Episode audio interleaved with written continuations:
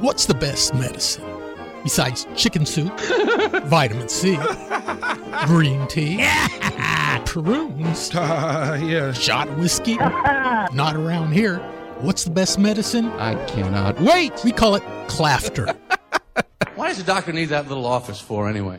You know, his books, little stupid aquarium there. I guess he doesn't want people to see him looking stuff up. What the hell was that? Jesus Christ. That was kind of gross. That wasn't the tube or the circle. Clafter. Hey, it's John Ireland. You know there is no better way to start your Saturday than with the man who replaced Mychal Thompson's hip, Dr. Clapper and the Weekend Warrior Show, 7 to 9 a.m. Saturday mornings. What's going on, LA? This is Kobe Bryant. Sometimes you can call me Smokey. Sometimes you can call me Rocky. Start your weekend off right. Listening to the Weekend Warrior Show with Dr. Clapper. Today I want to be Tito, Dr. Tito Clapper. Every Saturday morning from 7 to 9 a.m. on ESPN, 710, home of your Los Angeles Lakers.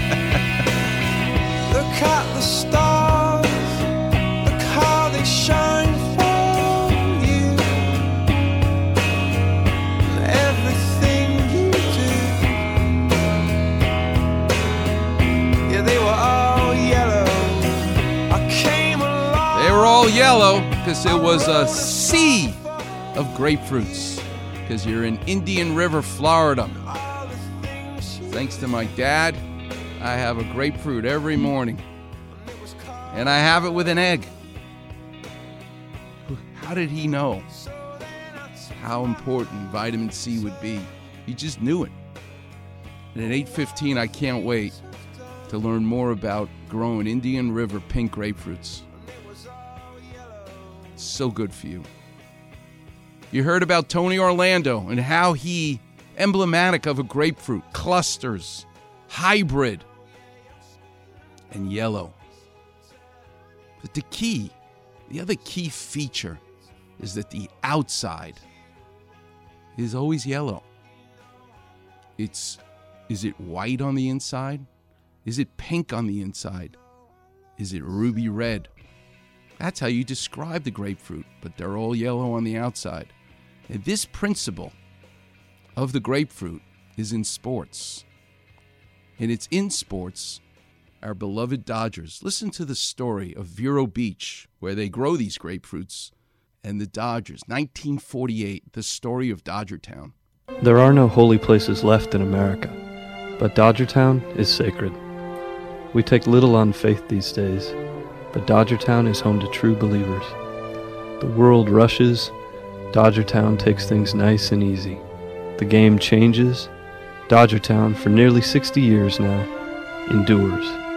There's a place in Florida where they grow the grapefruits the best. Branch Rickey eyed this place because during World War II, all the men in the Navy that went overseas to Europe to beat Adolf Hitler, they were stationed in barracks in Vero Beach. While other clubs were training on far off Latin American fields or scraping by on the dirt of South Texas, Branch Rickey dreamed of one great camp, one world in which all his boys ate, slept, and breathed baseball. Built on an abandoned naval base in Vero Beach, Florida in 1948, Dodgertown was home to Jackie Robinson, Duke Snider, and Roy Campanella. Sandy Koufax learned to harness his fastball here. Every patch of dirt resonates, every crack of the bat stirs echoes. Branch Rickey wanted his players, all of them, to cluster together before the season started, but to do it in Florida. But in 2009, the Dodgers will christen a new state of the art facility in Glendale, Arizona. Dodgertown will fall silent. Maury Wills can hardly imagine it quiet. There were 800 ballplayers here when he arrived in 1951 as a skinny 18 year old kid from the projects. Every one of them, like Wills, wanting to someday suit up alongside Mr. Jackie Robinson. It was a carnival. But in an era in the American South when the color of your skin meant being on the outside looking in, it was an oasis too. On these fields, he wasn't black, he was blue. The morning after his first night as a rookie pitcher in Dodgertown, Tommy Lasorda waited in line for the house phone in the old barracks to call home. and tell his parents he'd eaten dinner with the legendary Ralph Branca. That same spring, Mr. Rickey called him out to the practice mounds behind field number one and bet him a Coke he couldn't hit his cap sitting on home plate with a curveball. Tommy went 0 for 10, but every pitch was down and tight, and the lesson was learned.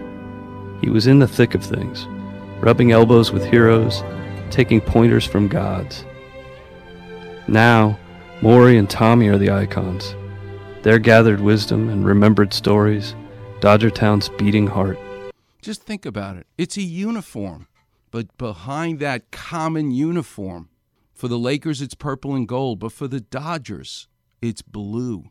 And you can be Fernando Valenzuela. You can be Hideki Nomo. You can be Jackie Robinson. It doesn't matter. The flesh can be pink, can be white, can be ruby red. But when we go to Dodger Town or to Dodger Stadium, they're all blue. They're all yellow like a grapefruit. Six practice fields,